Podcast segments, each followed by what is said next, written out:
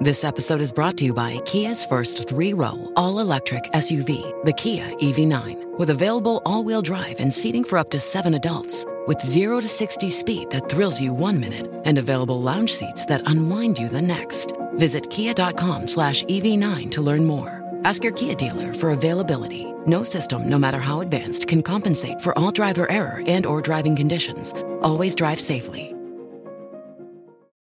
Today's episode is brought to you by Cameyo. If your organization is looking to adopt Chromebooks, but you need to give your people seamless access to all their apps, including Windows apps, Cameyo is the simplest and most secure and most cost effective way to deliver all the apps your people need to be productive on Chrome OS. Cameyo is a Chrome Enterprise recommended virtualization solution and is deeply integrated with Chrome OS and the Google Admin console, making it easy for you to push any app as a PWA to your Chromebooks. And now you can take advantage of a special Chrome OS and Cameyo bundle that makes it easier than ever to test. If you're interested, you can head over to cameyo.com forward slash unboxed. That's C A M E Y O dot com slash unboxed, or click the link down in the show notes.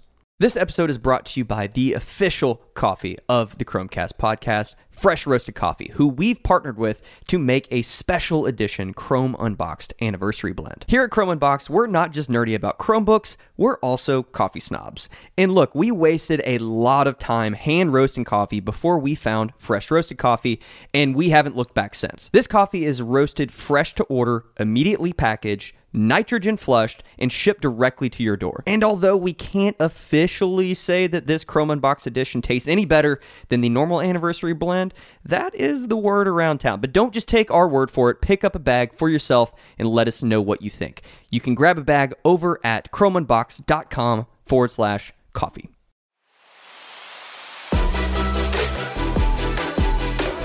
Welcome to the Chromecast, the official podcast from Chrome Unboxed, where we unpack everything from hardware to software in the world of Chrome and Chrome OS, so that you can be more informed on all the latest updates, changes, and devices.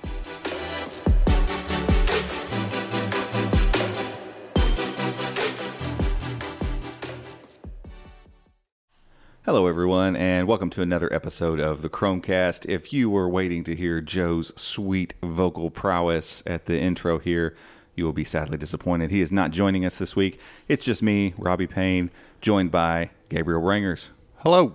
So we're going to try to figure our way out through this without Joe around, and uh, hopefully we can still talk about some pretty cool stuff, and you guys can stay entertained as we do so because there's quite a few things to talk about this week. There's uh, interesting things that happened other than Black Friday, other than Thanksgiving, other than holiday weeks and crazy schedules.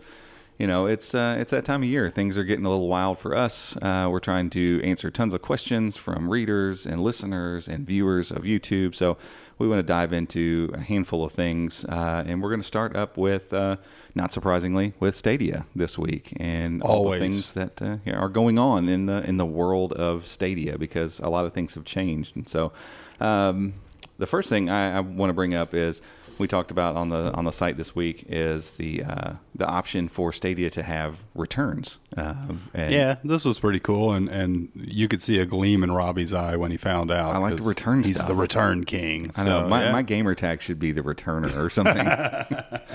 Too late now. I've, Oh, I've claimed well. it, and I made a big stink about you know the it taking four hours to get into Stadia the day it launched. So I gotta keep I gotta keep my uh, my gamer tag. I can't change it now. But uh, so yeah, with the with the returns, the process is actually simple. Uh, it's just hidden a little bit. Have you you haven't bought or returned? I have not. No, I have not. Um, and so I had to dig around a little bit, and I helped uh, kind of put some pieces together. So we we threw an article up about this. It's relatively simple. Um, it, it it moves pretty quick. You just jump into the Play Store on the website. So you have to actually go to play.google.com. You go to your account, and then you hit. Uh, it's on the website. I've laid out the steps. Can you do this in the Android app? In the Play so. Store app? I, I No? Looked around and, and maybe we could dig around and see it. It would be beneficial. It'd be really beneficial if you could just do it in the Stadia app. Uh, maybe they don't want to make it too easy, but I, I, I would I would say like uh, well let me get back. If once you once you've clicked on account up at the top, there's something like purchases I think or purchase history. Yeah. and then you click the three dot next to your purchase, report a problem, which sounds uh, bad. Like, oh, I don't, Yeah, I don't like- want to say that, and so that's what threw me off. Uh, hit report a problem, and then you have the option to say, hey, I don't, I don't want this. I want my money back. Caveats apply. Uh, it has to be within two weeks, and it has to be. You only have uh, two hours of gameplay total. So once you've played it for two hours, or you've kept it for 14 days, no returns, unfortunately. But this gives you plenty of time to actually try any game you want if you don't mind forking over the money for you know a day because they'll, they'll get your money back. Right, and don't bin, don't binge it. Yeah, Yeah, yeah. Don't go, don't play it too much. set I that mean- timer. yeah, it's a it's a trial. I mean, we played. I was starting to get a little scared because we had messed around with Mortal Kombat 11. It's one of the Yeah. ones I returned. Um, and but the benefit here is, uh, you know, with the returns, is that they've announced two new games um, Mm-hmm. that are coming for Stadia Pro, which anybody who's got Stadia right now is a Stadia Pro person. Um, and those two games are Tomb Raider. yes, that's right, Tomb Raider Yeah, and uh, like the cheaper. There's two of them on Stadia. It's the Yeah. cheaper one. It's like ten dollars, and then uh, Farming Simulator 2019. yeah.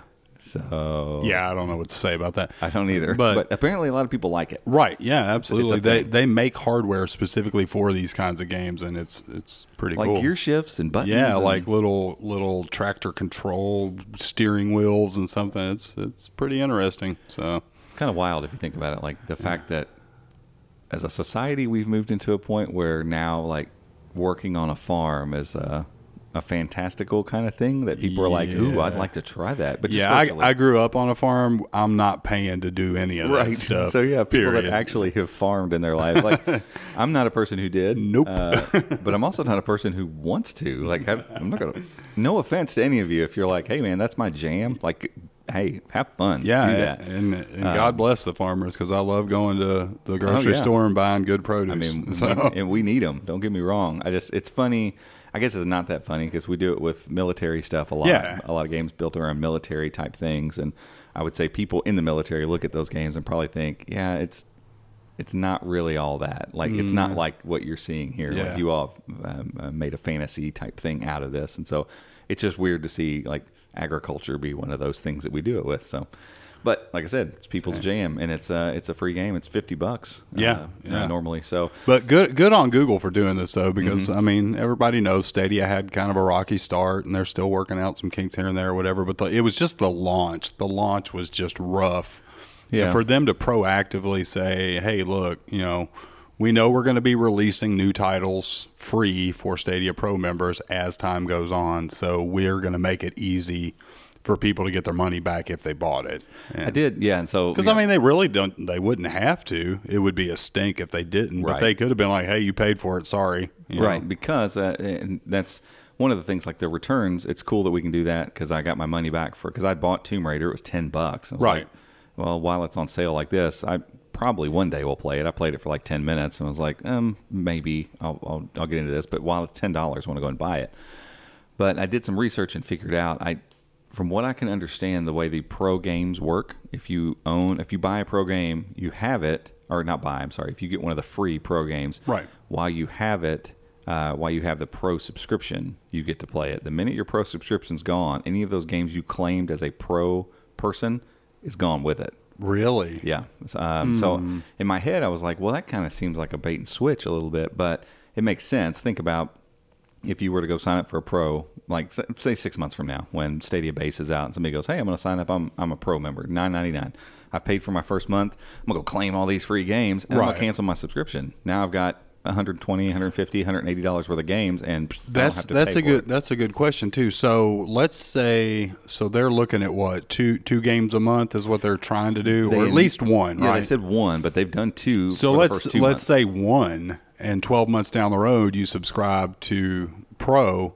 Are all twelve of those games still going to be available? So will Destiny two Hmm. be available to pro to pro subscribers a year from now? I don't know. My guess would be Because if so, then what you're saying makes perfect sense. Because I could subscribe two years from now and get a library of Right, games for ten bucks and be like, "Well, I'm out." right, right. Yeah, and that that yeah. I, I could see them having to shield themselves from that. Shame on anyone for thinking that that would be the route to take. Well, but I mean, you imagine people would. I would guarantee it. and Guarantee so, um, but yeah, like that's an interesting question because ultimately, you know, eventually, like I, I probably want to drop down to the Stadia base. Yeah. Honestly, I, I'm just I'm a casual gamer, so I'm playing it right now on a 1080p screen in my living room. I'm playing it on a 1080p screen on my Pixelbook Go. I don't have a lot of urge to to go Right. make sure that I have 4K 60. Like I'm just, I, it doesn't bother me not to. So I, I'm probably going to drop down to base, and it lines up perfect. And three months, our pro subscriptions will be done from getting in on the founders, and I'll be ready to drop. What I'm probably going to end up having to do is going like I'll I'll probably be invested enough in Destiny by then because it's it's kind of caught me. Like, I'm gonna buy it. I'm gonna have to go buy it now, um, and so that's I, I think that's probably part of the hook is realizing like oh I got all these games that I really like playing. If I drop this ten dollar a month thing, I'm have to go buy those games to keep playing them. Right. Would I rather just subsidize this with ten bucks a month, or do I want to go spend how much ever, depending on what games they've given you by then? So, I get it. It's a it's it's a workable kind of give and take, um, and and so depending on what games come out in January and February will probably determine whether or not I drop to Stadia Yeah. base. Because if I've only invested in Destiny at that point in time, I don't care to just pay for that once and just use use Stadia for free. But you know, I, I part of me wants to be al- along the ride for the perks, whatever new stuff comes out, or if they do something cool for their pro members or discounted games. Like I think, from what I understand too, is like if you buy a game at discount, if you purchase it, that's yours. Like once you've spent money on Yes. it, that one's yours, pro or not. So there's some benefit to sticking around at the pro level just to get some discounts too. So. Uh, it'll be interesting to see once. Mm-hmm. Yeah, you just have to February weigh the weigh the cost difference. And for me, I just know how I am with subscriptions.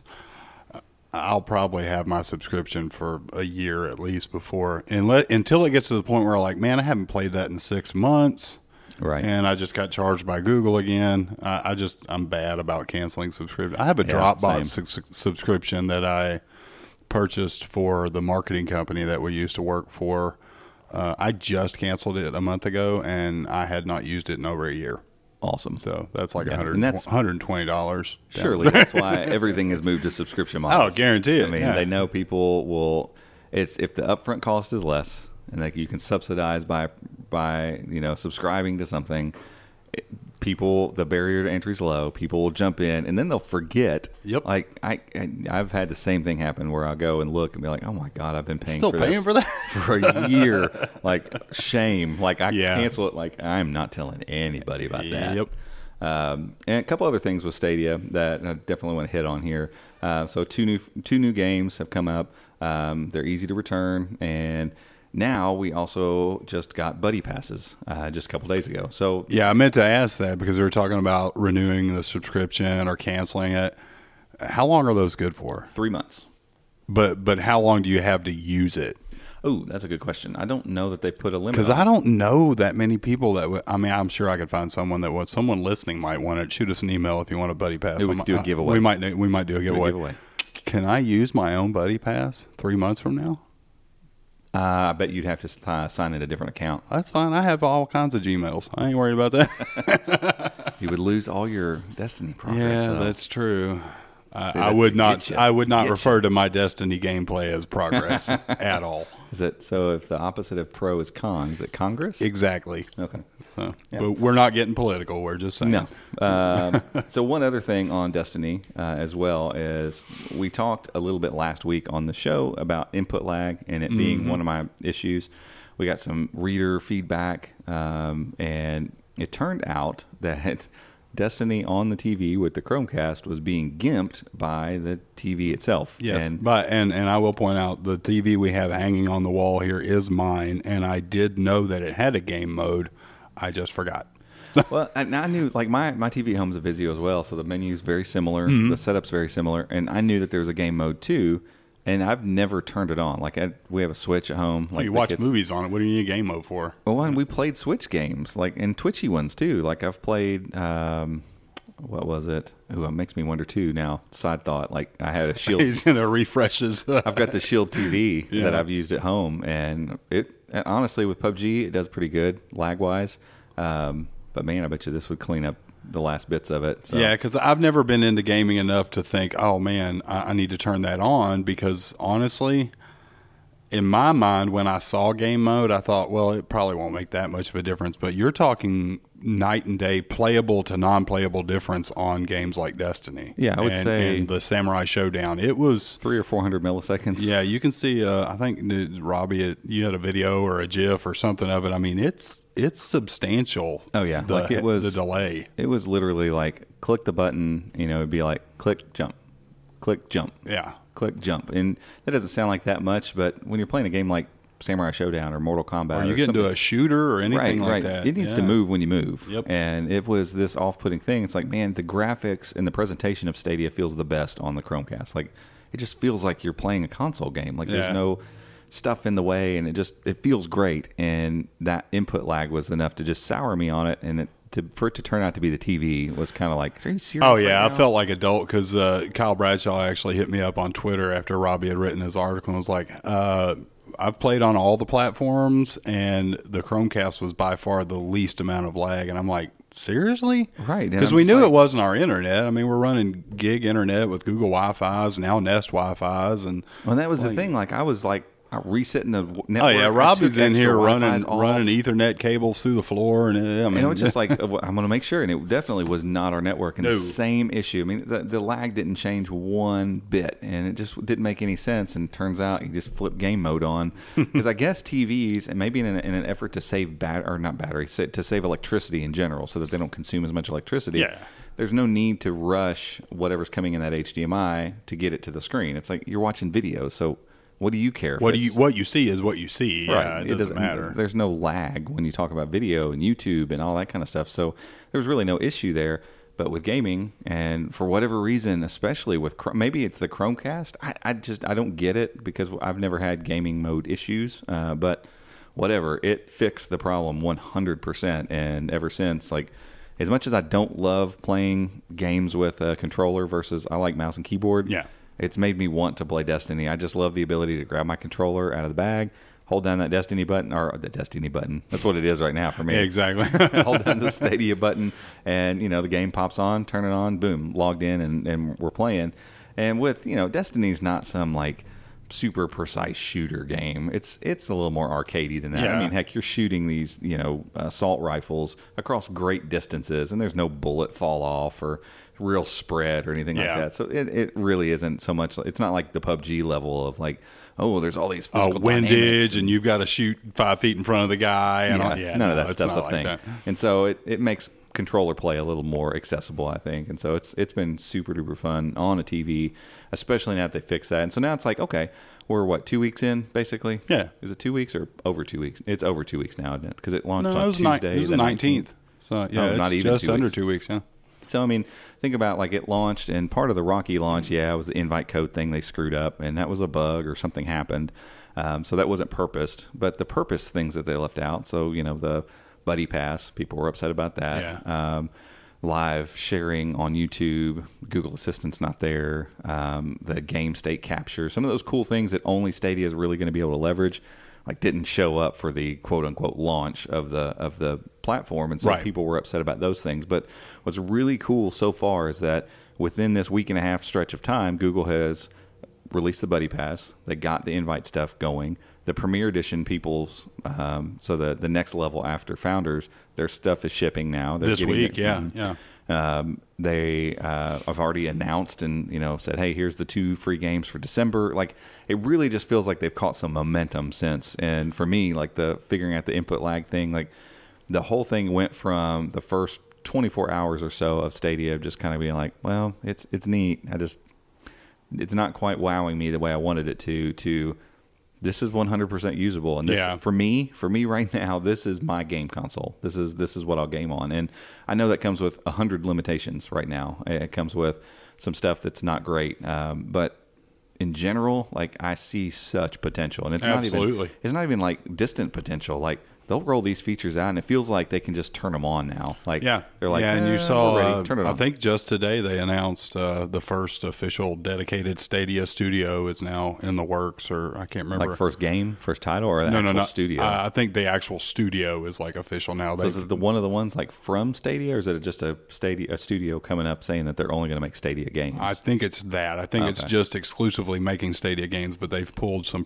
from some pretty big name studios to do it. And I, I mean, I, I think I think it's bigger than what a lot of people are giving it credit for. Uh, Yeah, I mean, it's just got to work. I mean, it's like with anything new. They're the first ones to do this, Right. Like this. I mean, on this scale. So But in general, gosh, there's so much they're getting right already about it, which Yeah. is so exciting. Like we jumped in a match, uh, and for the first time, I used audio chat. So I plugged my headphones into the controller and hit the little Stadia button. The side menu comes out, create a little party, and we're chatting. And the chat sounds great, by the way.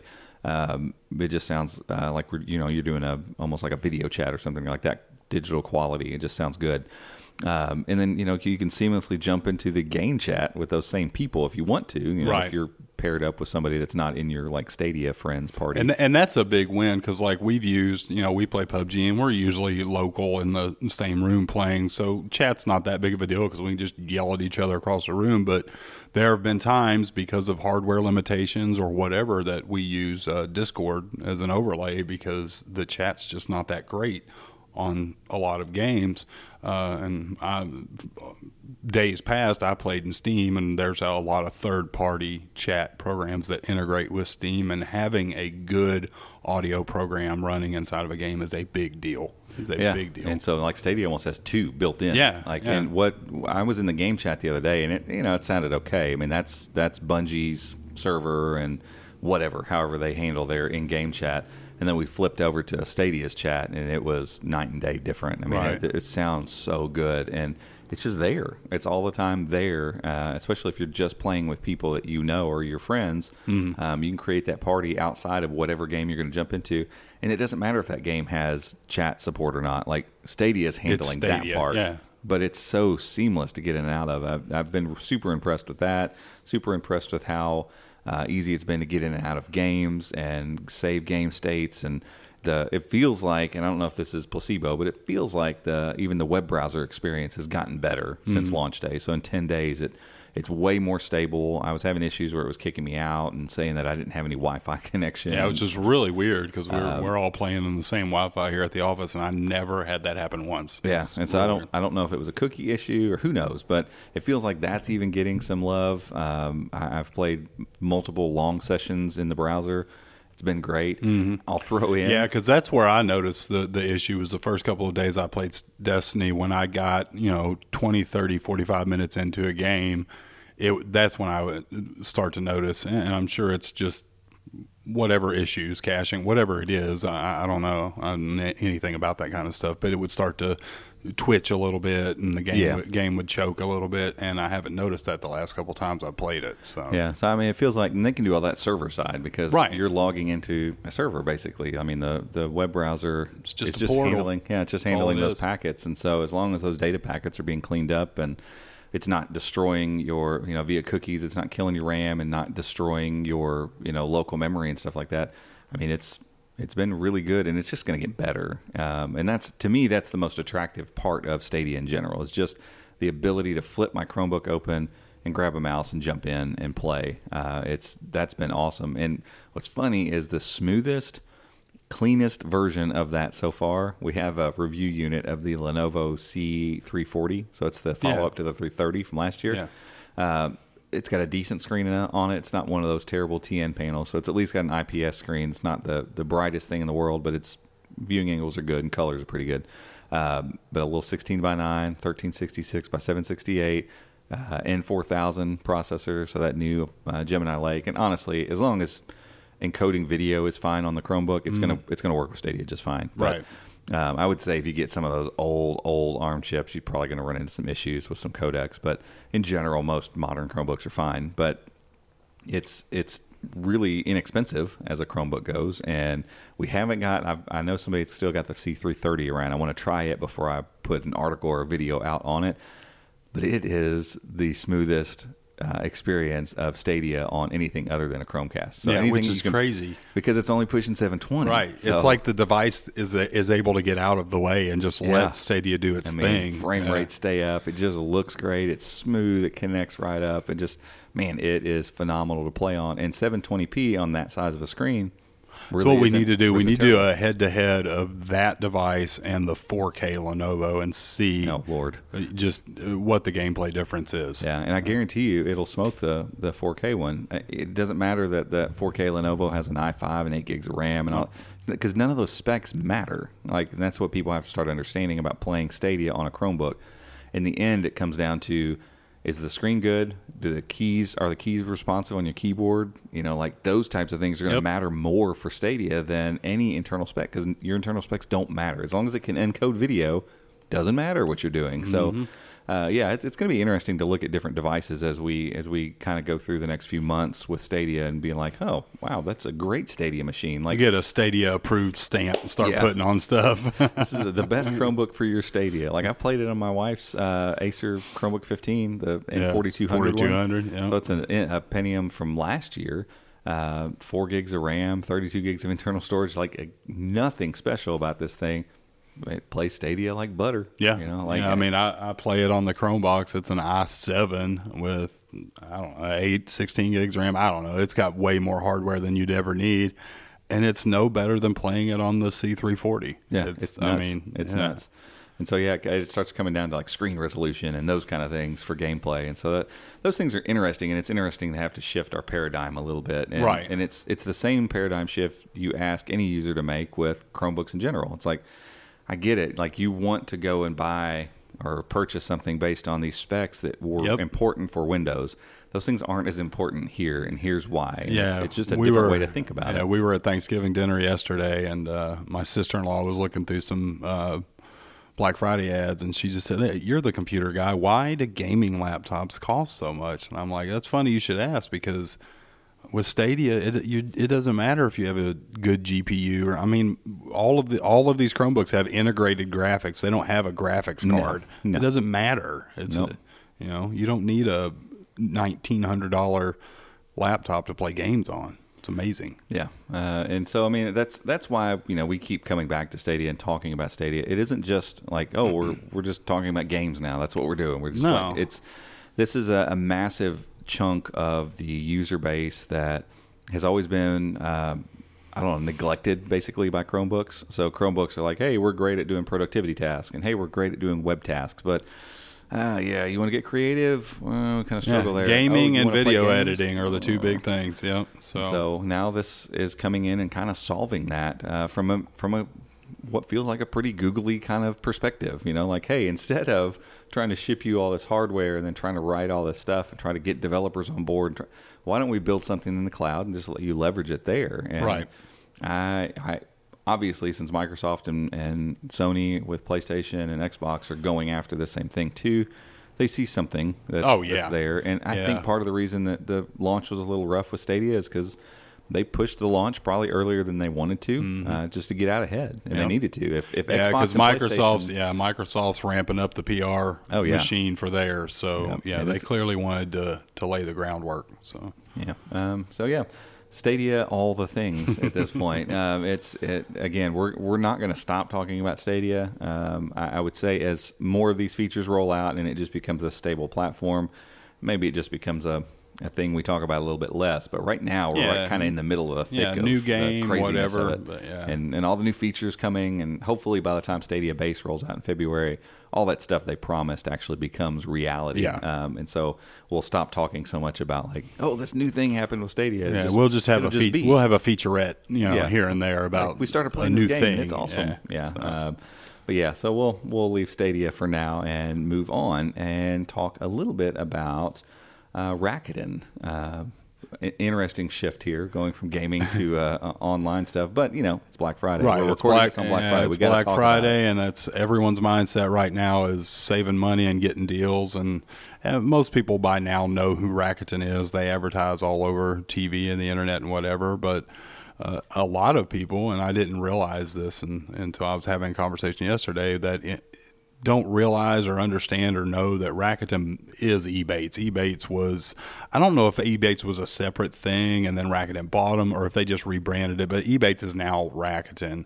But Rakuten encompasses so much more than that. They have their own online storefront, but they have partnered with more stores than any cashback company in the world. They have 2,500 stores. That Well, if you could just kind of explain a little bit, because I mean, you and I were talking about this. We've talked about Rakuten quite a few times, and Mm-hmm. I was still like, I'm, I'm not even completely sure what they are. Yeah, so it's uh, basically they're a giant company, and the, again, they do have a storefront. It's just Rakuten.com forward slash shop, and it's kind of like an Amazon. You have sellers in there, but there's sellers like Lenovo and Adorama Camera, and then there's, you know, you name it. There's all these stores that have storefronts inside their website, but Rakuten, uh, from a more consumer perspective, is a cashback platform. It's just like any other cashback app or anything like that. Rakuten has affiliate relationships with all of these stores, 2,500 plus, Best Buy, um, Adorama, Walmart, you name it. You can get cash back when you use Rakuten to shop at these stores. And all it is is they're getting a a piece of affiliate money when you're buying stuff. So Walmart, you get online, you buy something from Walmart. Walmart says, "Okay, Rakuten sent us that business. We'll chip them in on the on the money," and then Rakuten cuts you a piece of that pie. So you download. It's free to join. It never costs anything. You download the Chrome extension. They have an app now. Uh, they have in-store stuff as well. We went to we went to Best Buy not too long ago and bought something, and you can pull up some of the in-store offers that they have. Uh, it creates a barcode. The guy behind the counter scans it. Boom, you get instant cash back. And then every three months, they send you a check or they'll send it to you in PayPal or whatever. Uh, they have a great referral program. Uh, I think you get 25 bucks anytime somebody signs up with your referral. Uh, but they've uh, they actually reached out to us and have partnered with us to bring you guys an offer. Uh, you can check it out on the website if you just go on there and search Rakuten. We'll have a link in the show notes. But they are giving away a $250 Visa gift card to help you out with your holiday shopping. Uh, it's free to enter. All you have to do is sign up. If you're already a Rakuten member, you can just drop in your Rakuten email to get your first entry, and then there's a couple other uh, entry uh, possibilities in there just for you know checking out our YouTube channel and things like that.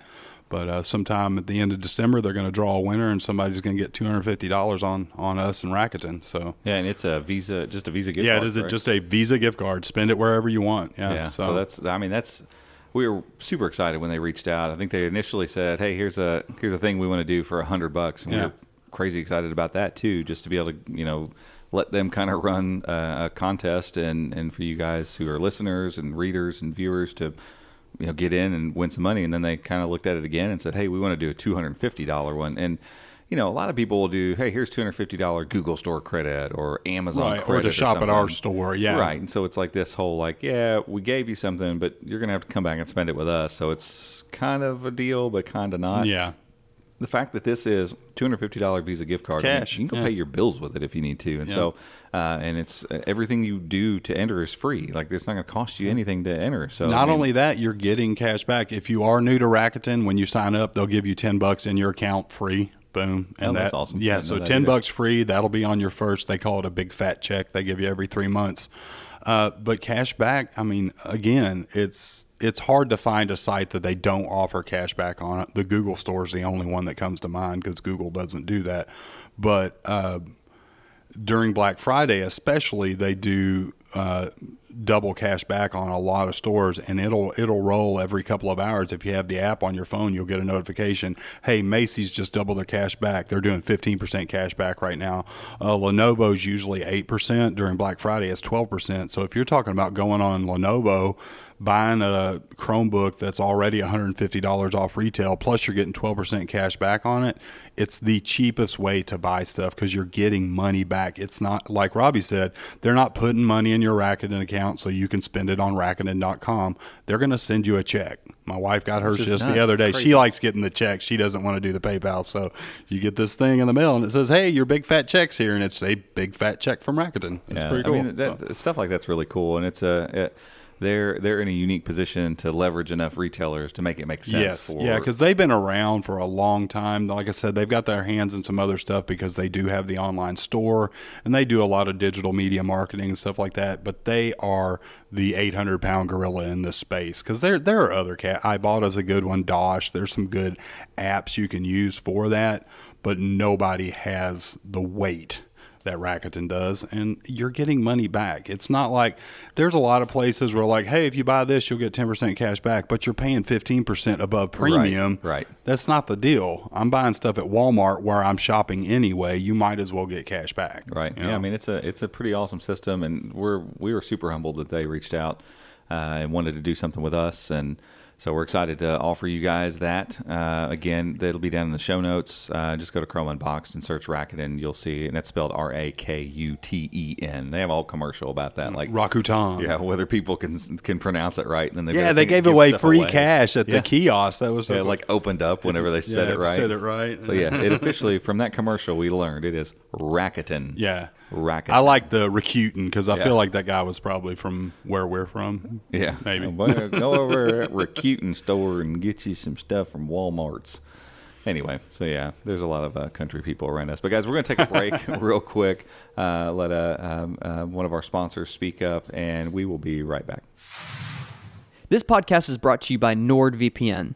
We recommend the service and we use NordVPN because they keep your browsing secure and private on any device. Whether you're using a Chromebook, an Android device, a Mac, an iPhone, or a Windows device, NordVPN is going to protect your browsing. They also have 24 7 customer support in case you ever have any issues, and they offer a risk free 30 day money back guarantee. So if you want to learn more and maybe give it a try, head over to chromeunboxed.com forward slash Nord. N O R D. All right, we're back, and we're going to jump right into uh, some other things that are semi Black Friday related. Not Yeah, really. yeah. We're not going to cover a bunch of deals because we we don't want to waste our breath or your time. You can go to our website. There is a deals tab at the top of the page. You click Yep. it, you're going to see all the recent deals from Black Friday. Plus, I mean, you've got all weekend. Black Friday deals last through Cy- Cyber Monday, and And then it's gonna like let's be honest. I mean, last year the deals continued until Christmas Eve. yeah, I mean, they're most of them ran through the 24th of, of December. So, Yeah, so if you uh, miss something today or tomorrow, like know confidently Chromebooks are going to be on sale. Like the deals that we're going to talk about are going to be around until Christmas Day. it's Yeah, absolutely. So we just wanted to touch on this one because one, it is a really, really good deal. Uh, you're getting a whole lot of product for very little money, and two, it's an interesting device that uh, the, maybe maybe it's still got some life in it. I, I don't know. So uh, the the Pixel Slate, Yeah, um, that we published this uh, last Sunday, so not even a week ago. Um, deal came up and like everybody was dropping what three hundred fifty dollars off the thing. Yeah. and then shipping the keyboard and pen for free too. Yeah, so, so Best Buy, essentially Google Store, it ended $600 in savings. Yeah, yeah. So. Um, it, you know, if you still consider the actual price of the Pixel Slate to be reasonable, which I don't, but Right. um, it is premium hardware. It is very nice. Uh, yeah, and it's it's not hard at the price. The deal price is four forty nine for the M3. M3 with a keyboard and a pen. Right, but even without that, I could look at someone and say, "Hey, if you're really interested in a Chrome OS tablet, because there aren't a lot of options for 449, it- Yeah. it's probably worth it. I mean, Yeah. you can get the X2 for around that with the keyboard and the pen, but it's probably worth it for 449 because you're getting literally hands down the best hardware in a Chrome OS tablet that you can buy. Yeah, hundred percent. But then Google ch- chucked in two hundred and fifty-eight dollars more of free stuff. Right. That's kind of a, you know what? Even if you don't want it, you should probably buy it. yeah, I mean, we were all talking. Give it to a friend. we have one here at the office that Yeah. we've we've kept around So Somewhere. we don't, and nobody uses it on a daily basis. No need for any of us to go buy one. It's, it's No. here if we want to use it. And I was still like, should I buy one? I don't, I don't. I don't know why that is. Like it was such a good deal, uh, and it's still kind of around. Um, it, I, I can't tell whether Google's going to make this the new price for Are it. they cleaning house? Maybe That, was my question. Like, are, have they? I, we know they're not going to, uh, for right now anyway, they're not going to make tablets Right. anymore. Um, and we know that their new baby is the Pixelbook Go. And I have high hopes that we'll see a Pixelbook 2, like a proper successor to the Pixelbook, sometime. within the next 12 months. Yeah. Um, so with all those things in play, this just plays right into that whole thing. I think like that that they're going to just get rid of and liquidate the the Pixel Slate. Yeah. The only sad part about this deal is it looks like Best Buy and the Google Store have both sold out of the Brydge keyboard. Yes. So your only option is to get the Google keyboard, which it's more expensive, but it's not as good. Sorry, it's just not. Uh, no, uh, I, it's not as good for most people. R- right. It just depends on what you want the slate for. Like if you really actually want the slate for a tablet, um, you know, there's a couple things that apply here. One, when they first launched the Pixel Slate, uh, tablet mode was real bad. It was just Yes. really bad. They rushed uh, some of the stuff into Chrome OS 70 for that launch. It launched and it was Jank City and it was just a mess and it had been a mess for a while. Like I think tablet mode's only gotten decent on Chrome OS in I don't know the last three four months maybe. Um, and it's it's actually kind of fun to use now. Yeah. So like I take the slate sometimes and I start messing around with the split screen and the overview and how that all works. And they're you know they're still working on it. They're still making it better because we know without doubt that there are quite a few detachables and tablets coming, not from Google, but Chrome OS tablets with all the ARM-based stuff, all the MediaTek uh, and Snapdragon on both sides of that, and then some of these hatch-based devices that, that just keep spawning. Uh, there's going to be a few of them, I think, that are going to be detachable Yeah. there as well. So we're, the detachable stuff isn't over with. Like that's not like oh, this is all dying out. It's all going to be laptops. And No, it's in a, ma- a maturing phase. There's enough products on the market that they can tinker with it and get it refined. And then while these manufacturers work on making a good product to go with right. the It's software, like yeah, just make good hardware. We're working on the software because this is another point and another win for open source writing. This Right. is why why it's important that open source exists. If you have companies like Samsung and Asus and Acer building and HP and you know Lenovo building tablets and saying, "Hey, we want we still want to enter this space. Like we still think that there's value in the space. We think that we can build a piece of hardware that competes with XYZ." If you have them building those things, well, it's all open source. So now they're going to lend some of their development chops. They're going to grab some of their developers and say, "Hey, look, we need to make sure you get in there and fix this one thing Yep. because we don't want to ship a product that doesn't have that thing in it." And so they get in there and start working on it. And so now it's you have all these different companies adding to the repositories and adding to the base code of Chromium OS, which is the base for Chrome OS. And it just everybody benefits from Yep. it because Samsung wants this in it. It's like, well, we got to figure that out. So let's let's all work on that. And and and so that's the power of of open source. A lot of people don't understand why open source exists and why it works so well. And th- this is the reason. it, usually wins. Yeah, it and- really does. And, at the end, Google doesn't have to build the tablets. They, they don't have to make the the Chrome OS tablet. You know that everyone wants to be like.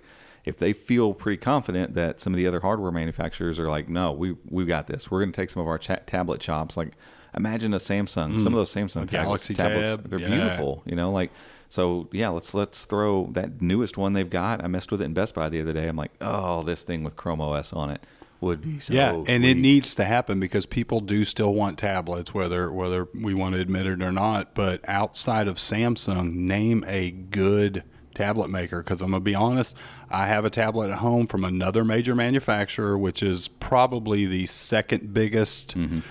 Android tablet next to Samsung's devices, and I was. I, I, I power washed it. I what do you, what do you call it on an Android device? I think you just factory reset. Yeah, factory reset, whatever. You, uh, stuck in Chrome OS Yeah, they don't, they don't have a fancy don't name. power wash. Anyways, I, I restored it to factory default so I could install. Uh, another side note: you can't install a Family Link account as a secondary on an Android device. I don't know why. You Hmm. can on a Chrome OS device. I was trying to add my daughter's account to the tablet. It wouldn't Right. let me because it said she had to be the primary. Anyways, after a half an hour of deleting, cleaning, all that stuff, started the process over again. And once I finally got her account installed on there, just navigating on it and installing apps and doing anything was so painful. I mean, I would have rather been on a two gig Braswell Chromebook. That's how bad it was. And Yeah. this is a $400 tablet.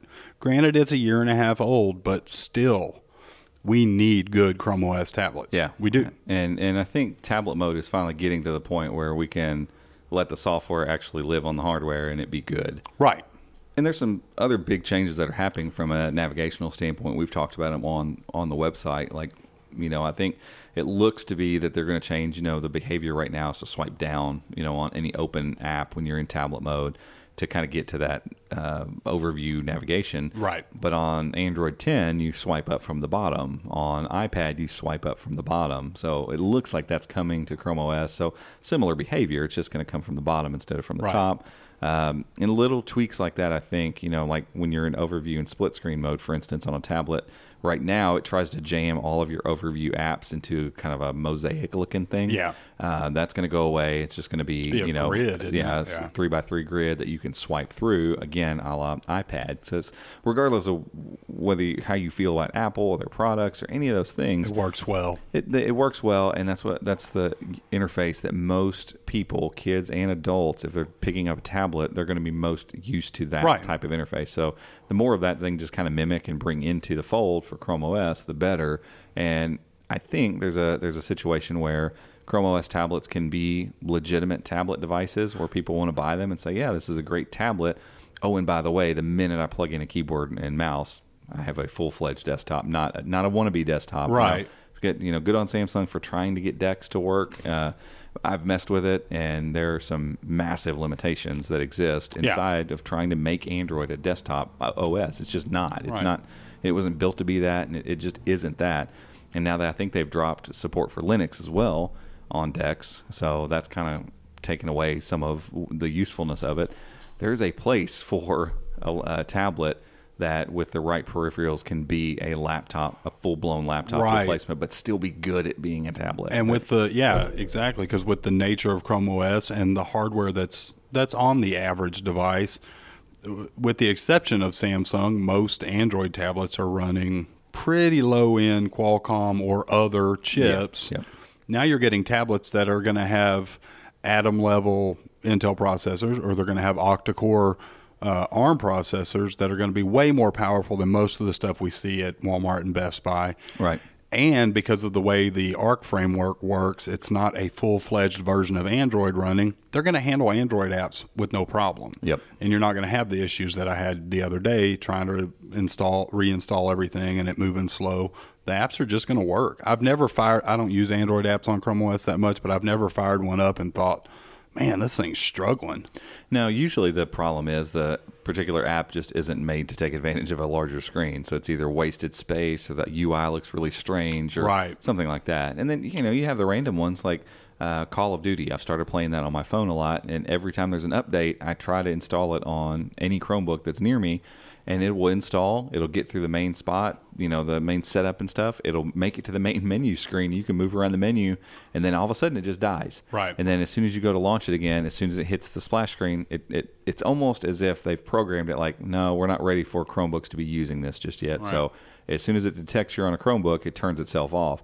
I don't know why developers do this. Um, you know, if, if you're not putting keyboard and mouse support in it anyway, what does it matter if I'm playing it on a Chromebook? It's Right. just a bigger screen. It's just a big Android tablet. Exactly. Yeah. And so, you know, a apart from those types of scenarios that I've run into, in general, Android apps just work really well on Chromebooks now, and so it's it's a matter of there being enough form factors and stuff out there. We're slowly getting to the point where developers are starting to go, oh yeah, I can I can make my app not just look better on Chrome OS, but I can actually leverage some things here. Yeah. We can do some things that are better than uh, what a web version would do, and so hopefully, you know, as we as we move into a, a season where we're going to see a lot more of those, because again, I, we were promised Qualcomm uh, tablets by the end of the year.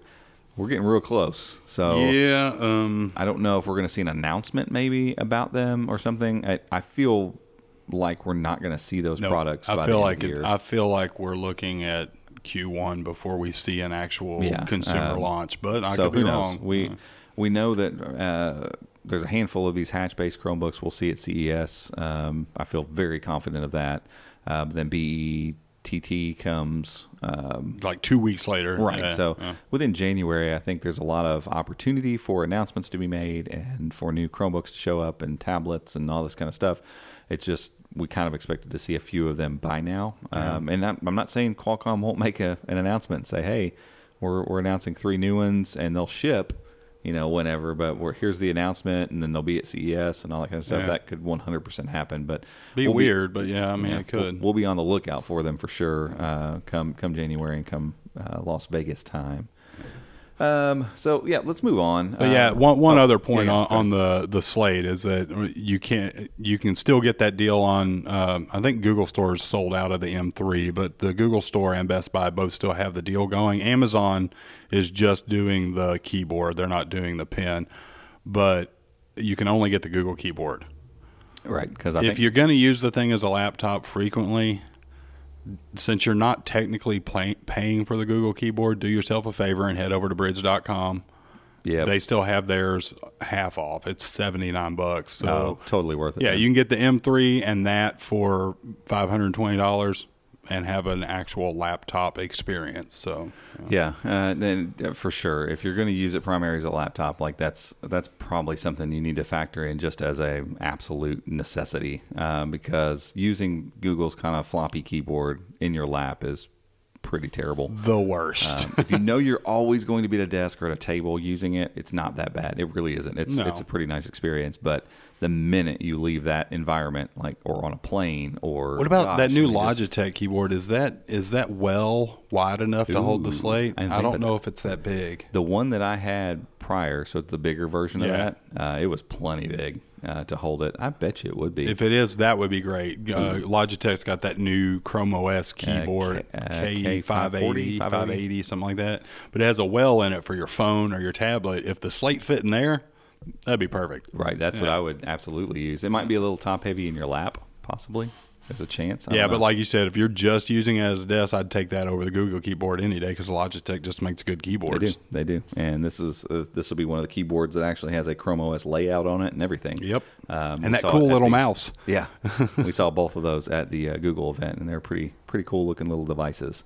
Uh, speaking of deals and stuff like that, uh, one of the perks that came um, showed up just a few days ago. If you've not been over to the new, it's not Chromebook offers anymore. It's now perks. Perks. So Chromebook perks. The entire Chromebook uh, landing page and website has been fully redesigned. It's gorgeous. Um, they've used all their product sands, and it's just Yeah, it's kudos beautiful. to Google's web designers. I mean, some of that Gosh, stuff's just. I mean, yeah. As a, as a web as a web developer, I just I look at it and drool a little bit. Like it, it's really really well put together. But they have uh, so is it? Google.com forward slash Chromebooks, correct? I think it's Chromebooks yes, or Chromebook. Um, Chromebook slash perks. you know they've got they've got switch like switching tools so they've got a little tool that asks you a handful of questions tells you hey these would be some good chromebooks for you to consider uh, how can you make the switch so they walk you through like here's how to take your photos and get them in google photos Mm-hmm. and your music can go here and just some some cool tools that while the utility of them is not like stellar it's just this cool uh, vibe of saying hey look we've we've heard these questions before let's talk about some of these things and erase some of the stigma of Right, it would be like to move away from Yeah, because it's been lacking on on Google's end anyway, Oh, yeah. and, and definitely on manufacturers' end. I can't go to HP.com and find a page that says, "Hey, you're interested in a Chromebook? Cool. Here's what you." They, they don't do that. no, and their supports are usually yeah, really it's bad. It's not good, and you know that is what it is. But for Google, and I think it kind of all started with those Bill Nye videos, the switch Yeah, to Chromebook switch to stuff. Chromebook, yep. They're they're doing a really forward facing, consumer facing thing to say, hey, look, this is what it is, this is what it does, and if you want to make the move, here's how you do it. you right. Um, and I, I, there that new landing page reflects that. And so the new the new perks, not offers. If you go to forward slash offers, it'll take you to perks now. Uh, is laid out in a similar fashion to the rest of the website, and it just houses the same things that offers did. There are these j- special deals you can get with with Chromebooks. Right. They change all the time, and so anytime you log into a brand new Chromebook, it will open that tab uh, in general, so that you go there and see if you're eligible for perks. Well, one of the new ones they added, and they even have signage up at Best Buy, and even our Best Buy, we have one of those little bitty, tiny little baby Best Buys. They have an end cap with three Chromebooks. yeah, it- They well, have six it- now. They have goes around the corner. Yeah. They have six now. Yeah, but we don't have like the big Chrome book. section. what was it? New York. They had. They had a huge section a there. did they have the Go or was it no, just the no, Pixel that was book? just the, they had the Pixel Book and the Pixel. yeah, they had a, a on the whole end. thing with just Google Chromebooks. Was pretty cool. Yeah, so ours does not have that, but eh, we even had this signage up. Was it just like a little tabletop? Yeah, it was just like a uh, eight and a half by eleven pla- uh, Lexan table tent they had sitting in front of the three Chromebooks there. It was just hey Disney Plus on us. Yeah, you know? three months. Three Stinks months because. I already paid for my Disney Plus, but whatever. Yeah. uh, and some caveats apply here. It has to be a new Chromebook. And I went through trying to redeem this deal. So I tried it and said, no, you're not eligible. I power washed and tried it, not eligible. Yeah. I rewrote the image on my Chromebook. So basically going through developer tools and, and, and rewriting the entire image, like not just power washing, like fully wiping Yeah. the image on the still. And, still and don't, eligible. don't get us wrong. He wasn't trying to cheat the system or anything no, like that because we both have Disney Plus anyway, so we couldn't claim that. But like with the Google Drive offer, if you get a secondhand Chromebook that's been power washed and you've never claimed the 100 gigs of Google Drive, you Right, can it's- claim it. It's account based. Right. So they they obviously have a way to know whether you're eligible or not, and they're not giving away Disney Plus unless you're really eligible, and that's fine. Yeah. I so mean, it's it's, seven only dollars. yeah. know, yeah. So it's what ends up being twenty dollars and yeah. change. So it's not like it's that much money. It's just a really cool promotion to see Disney kind of dealing with Google in this way, specifically for Chromebooks. Yeah, Like it was it was the same when they announced uh, Netflix with the Pixel Book. It was like, Right. oh man, th- this is a big deal, you Right, know, and so. it's it's really neat. So that people walking into Best Buy or another, I can't think of another store. Maybe B and H would put up a sign or something, but they walk in, they see a sign. Hey, if you buy a new Chromebook, you're getting this new buzzworthy service Yeah. for free for a And- few months. oh, and Like, by, yeah, cool. and by the way, if you go to Best Buy's website right now and filter, go to laptops and filter Chromebooks, every one of them have that little tiny blue banner above the price that says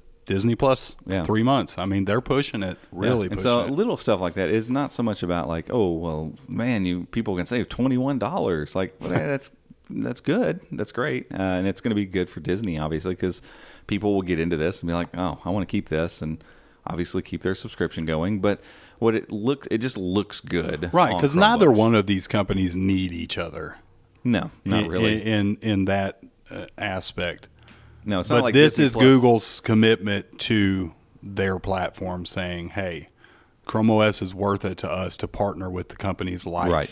Them." you right instead so- of these like some of these deals are really cool too like the, a lot of the perk deals are on apps you know like cool Yeah. android apps that Squid's on there, which is a great one. Yeah, It's not Concepts. expensive. Yes, concepts. It's uh, a ten dollar app, I think, or yeah. something, and it's amazing. Like if you have a, a Chromebook with a pen, like Concepts is um, so far out of my league of drawing and sketching. like you yeah, can do so many like things real with it. draw artist stuff. That I, And it's awesome, uh, and you can get it for free, you know, just because you bought a Chromebook. And so little stuff like that adds up because people start seeing some more value versus just, hey, I'm buying a Chromebook because I, I think Chrome OS is going to be right for me. Now Right. it's like, oh, well, and then there's all these perks that come along with buying it too. Like all of that stuff looks good on the brand. It looks good on Chromebooks. It looks good on Google for you know making sure to partner with people to get these things in place. And so, uh, yeah. So if if if you're thinking about buying a Chromebook and um, thinking about you know like what's some some of the stuff that comes with it, like that that perk for me, just because of the visibility of Disney Plus right now,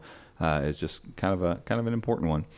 And so, lastly, we want to talk quickly about um, an issue that's happening with the Pixelbook Go. So, if if you followed along with the site and uh, know anything about the way we feel about this particular device, we all three are using a Pixelbook Go at this point in time, and I can still say for me, despite this issue we're getting ready to talk about, I love this Chromebook enough to just hold on until this issue gets fixed because it's so Yeah, stinking good. absolutely. Yeah, I, I just started using mine about a week ago, and I, I have consistently used a Chromebox at the office for, gosh, over a year now, just Yeah. because I, I like the ease of walking in and I'm just there. But I've now switched to docking the Pixelbook Go. I love typing on it. I love everything about it.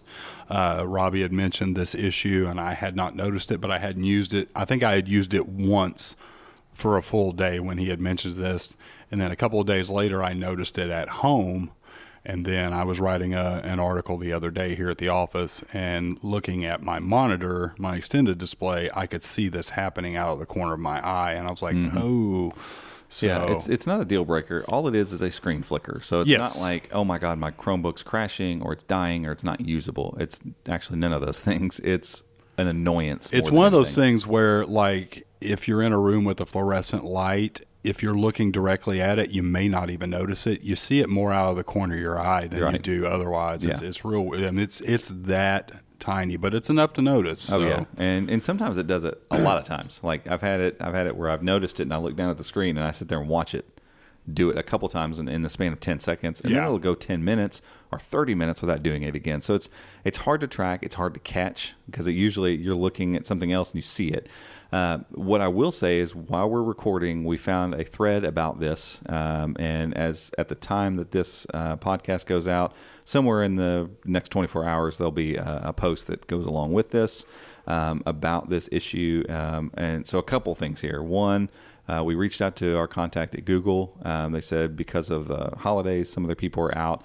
But they said our official statement right now, you can update this when we have a better statement, is uh, we're aware of the issue that some users are having this issue. A fix is in the works. Like we're working Right. on it. We're they're aware and they're working.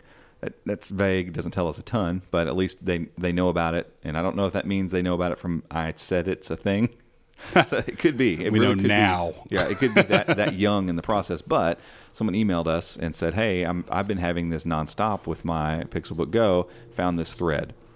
Right, because because uh, initially the frustration was, is it a hardware issue? Because Yeah, and that's the concern, Because really. I hadn't noticed it at that time, so Robbie's thinking, man, because Robbie's is the newest. He just got it what two weeks ago, something like Yeah, that. yeah. So it's like, okay, is it a hardware issue? Is it a bla- bad display cable? Is it is there something you know? Or is it an account level issue? you know, is Like, it account level? Is it an extension? Because that's usually where you start, or is it is it we got a dirty wall plug in the office and there's Right. a power surge? You don't know. So Robbie's getting frustrated trying to figure out isolate where the issue's coming from. He's doing different accounts, incognito, guest mode, all that stuff. Not sure what that was. Uh, so, but then I started using it regularly, and that was when I noticed it. So we're like, okay, this has got to be a software issue. And Yep. then that email came through, and apparently, from how many comments on that forum post? Jeez, a couple dozen. I don't know, it was like 40. Hey, so clearly, this is this is a known issue that they Right, are that, addressing. that thread's so. not even easy to find, by the way, No, either. So because we not- searched for it, we searched the bug reports for it. We Mm-hmm. and normally the Google's forums show up in search results Right. and didn't see it. So No, and so by the end, if you read through all the way through that thread, people saying, "Yeah, I'm running into the same thing." Uh, some people thought, well, maybe it's a night mode thing. Uh, I don't have night mode ever turned on. I just I don't use that on a Chromebook. I use it on my phone, love it, but I don't generally have my Chromebook open after Right. 11 p.m. anyway, so it's not a thing I use. So that wasn't that definitely was not the fix for me anyway. Uh, but got all the way down to the bottom of that, and uh, one of our good friends, uh, Denny, had actually said, "Hey, look, there's a flag because somebody, a, a guy named Eric, had said, I think it is has something to do with the hyperthreading uh, on on the Core Right. M and Core I chips." And if you remember, is crazy because I didn't even know the mobile chips had hyperthreading. but I didn't either. So or maybe it's go. it's I, I don't know. maybe it's trying to hyperthread or it's not. Who knows? I Yeah. don't know. not So, sure what's going on, but he said I think it's related to that, and but they've turned some of the taken some of those flags away because there was the issue with Spectre and Meltdown, those Intel based um, uh, problems, and and uh, what what would you even call those? Um, They, they were security flaws, is Yeah, what they were. So, um, but so- but essentially, what I hyperthreading does is it takes each core of the chip and splits it into two cores, two virtual cores. So if you have a quad core chip, it now becomes a virtual eight core. eight-core, yeah. yeah, is all it is. It just it, it, in certain instances it helps with computing. It, it makes it faster, whatever. Blah blah blah. On Chrome OS. Unless you're a developer, you're really not going to notice the difference if you have it on or off. But they so they, they had, they had nerfed it right, because turned of the it flaw. off because of that, Yeah. but then we we were pretty sure they turned it back. I on. thought it was re-enabled back in '77, but it looks like it may not be. or it's they've turned it on and it, it turns on when it needs it or something like that. Yeah. And so there is a flag. Uh, this will be in the article, and I until I fully test this, I don't want to even say this on the podcast yet. But keep an eye out for if you're listening to this. Keep an eye out for the next day or two for this. Um, there is a flag that you can actually force re-enable uh, the hyperthreading and. What I can tell you is in the hour that we've been recording this, uh, Pixelbook Go is just, I mean, it's in my Periphery. peripheral vision, and that's what I've been able to pick up on it every single time it's ever Yeah. done it in my peripheral vision. It's not done it once since we've sat here, so I turned that flag on. What I need to investigate is to make sure that that doesn't open up any can of worms, as that doesn't cause any security issues for any users. I don't want to say, "Hey, to get rid of the flicker, turn this thing on that makes you susceptible to some sort of, uh, you know, malware or, or Yeah, because we definitely don't want. play. Yeah, Chrome OS is very secure, and we don't want to tell users. We don't, we don't like telling users to use flags to begin with. They're they're experimental. We use them to tinker and try out new products and stuff like that. But you don't leaving your Chromebook stock is the best thing you can do. So Yeah, and apparently, if they've identified that um, and they've made the connection there that this is probably what's causing the issue, they're on the fix. And, Right. You know, within a few weeks, we'll see a patch that'll fix it, and we'll move on and not worry about it, and let Chrome OS handle hyperthreading the way it should for a security reason. However, if we find out that turning this flag on isn't hurting anything, it's not going to hurt anybody because the flag's still there. Then you know that that becomes something to say, hey, for right now, turn it on. It'll, Yeah, it'll because we got an email from a reader saying that he, he had had the issue since he got his. So clear, obviously, it's an issue for some people, and if it's an Right. issue for some people, and there's a workaround for the time being that is still safe, then by all means, Yeah, you know. for sure. So uh, keep an eye out for that post. Uh, like I said, a little bit further testing. I want to make sure that that's something that works, and we'll put that out there because in general, people just need to know that this is a known issue. So if they're seeing it, or you're not crazy, you're not Right. imagining. Because at first I was like, "Am I seeing stuff like?"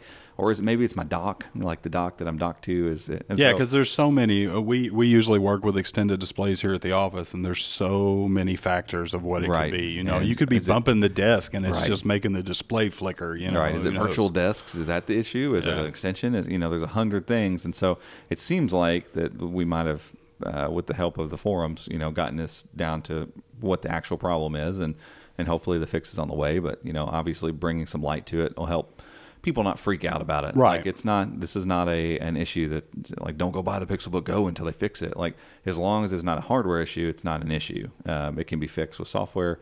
Move on and, and not worry about it. But until I knew that. I had a hard time even writing the article about it because I didn't know what to say. I didn't want to say, "Oh, this isn't. Uh, we don't know what it is," because then you cause fear, uncertainty, and doubt over something that's probably not going to end up being Right. that big of a deal. So, luckily, I think it seems like the problem might be solved with this flag. We'll do some further research. Keep an eye out for that post. And I think um, that's about all we've got to Yeah, talk about. uh, on the Pixelbook Go. If you were waiting for that Black Friday deal, it never came. yeah, it's not a thing. It's a little, it's sad. Which, granted, it's priced more competitively than the Pixel Book was, but it- I, I went back and looked because I couldn't even remember. But the week before Thanksgiving last year, the Pixel Book was three hundred dollars off. Yeah, but to be fair, it was a year old at that time. Right, that's um, true, So but- this is this is their new thing, and you know they they dropped the price on that Core M3 model, which I've been using now for a couple weeks. I can tell anybody because we had comments and stuff where people are like, "Oh, uh, you know, you're using the Core i5, so is the M3." I'd used other Chromebooks with 1080p displays. Yeah, we've used like- them all. Yeah. So yeah, I knew for sure performance was not going to be an issue. Not an issue here at all. I mean, this No. thing smokes through octane scores. If you're into synthetic benchmarks, it does that. I mean, I got a thirty thousand on this thing. Um, plenty of RAM. The only issue I could see with someone having with the M3 is the people that really want a ton of local storage.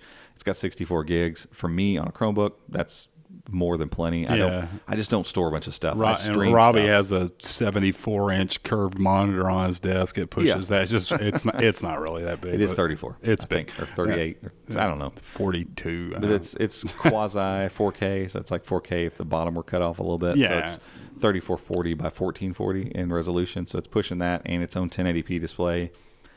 Uh, virtual run, run desktops. Stadia like a champ. Yeah, it's great. No, so. no issues whatsoever. So that because we can say that because it's as far as performance goes, and you're not losing out on any other thing. It's still got eight gigs of RAM, just like the other ones. Uh, really, the only cut is in the storage department. So. If for whatever reason you can't deal with 64 gigs of storage, yeah, you might want to upgrade to that 850, uh, 850 dollar Core i5 model. But if if you keep storage, like I mean, I haven't, I don't, I don't even think Uh, about storage, and I've I've still got 36 Yeah, gigs my free. Chromebox has like 32, and I don't even get close. So Yeah, I, it's just and that's the thing. People about. can argue that the Pixelbook's better, the Pixelbook Go's better, this, that, whatever. They're they're it's apples and oranges. They're not the same device. No, not at all. But here's the deal: Google did not cheap out on the Pixelbook Go. It is premium as premium gets, and it's still three hundred fifty dollars cheaper than the Pixelbook. Yeah, I mean, So, it- there's nothing. Take it take it for what it's worth. because again, stat sheets can lie. You know, and and I said this in the review, and I'll say it over and over again. You, like I don't I don't look at the screen and think, oh, see, yeah, they saved some money here. I don't. I mean, it's it's a great looking screen. It's not the best screen I've ever seen in my life, but it's a really good screen. Mm-hmm. So the rest of it is better than just about any device I've ever used. The speakers, the keyboard, the trackpad, the build quality, the hinge,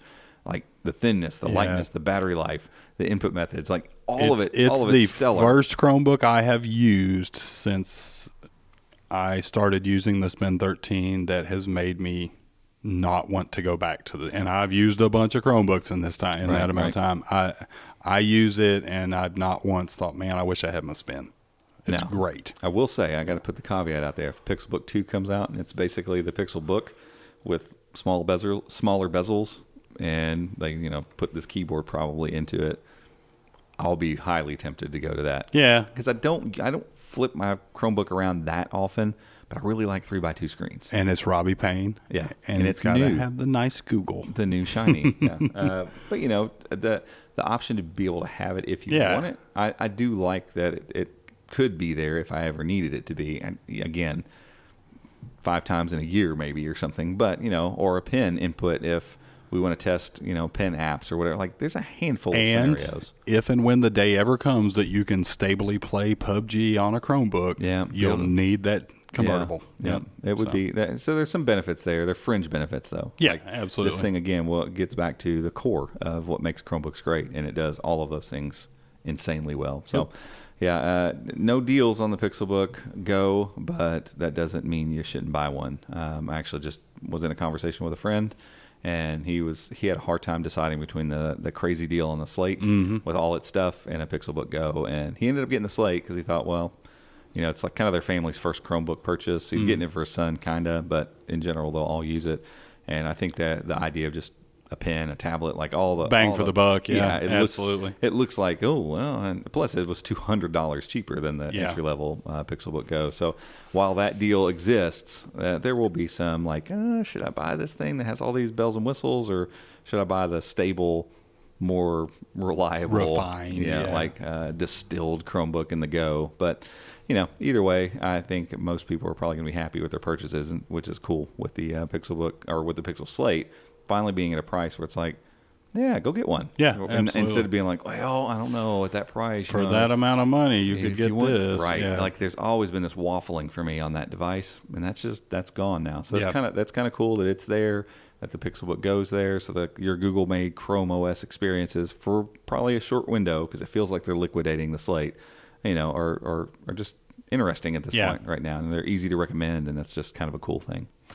But guys, I think that's it for this week. Um, thanks for listening. As always, we appreciate you guys listening and and tuning in. And next week we'll be back to a little bit more of normal. You'll have your Joe again. I was gonna say Joe will be back in the mix, and we'll be uh, we'll be just back at it because uh, December gets a little crazy Mm-hmm. in Chrome OS world between the the deals and what what we assume will, might be some new device stuff showing up. Probably yeah, at least we're some only, announcements. We're five weeks from CES. From- we right, could I see. mean- there's no telling what we'll see between now and then. So. No way, no way to know. But uh, it's exciting, and we love talking about this stuff. And again, we just appreciate you guys listening.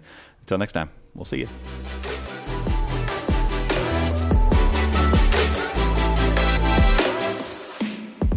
Hey guys, thanks for tuning in. You can find show notes over at chromeunboxed.com forward slash podcast. And if you want to stay up to date with everything that's happening in the world of Chrome and Chrome OS, make sure to check out our website, chromeunboxed.com, and follow us on social media by searching for at Chrome Unboxed. Thanks again for listening, and we'll see you next time.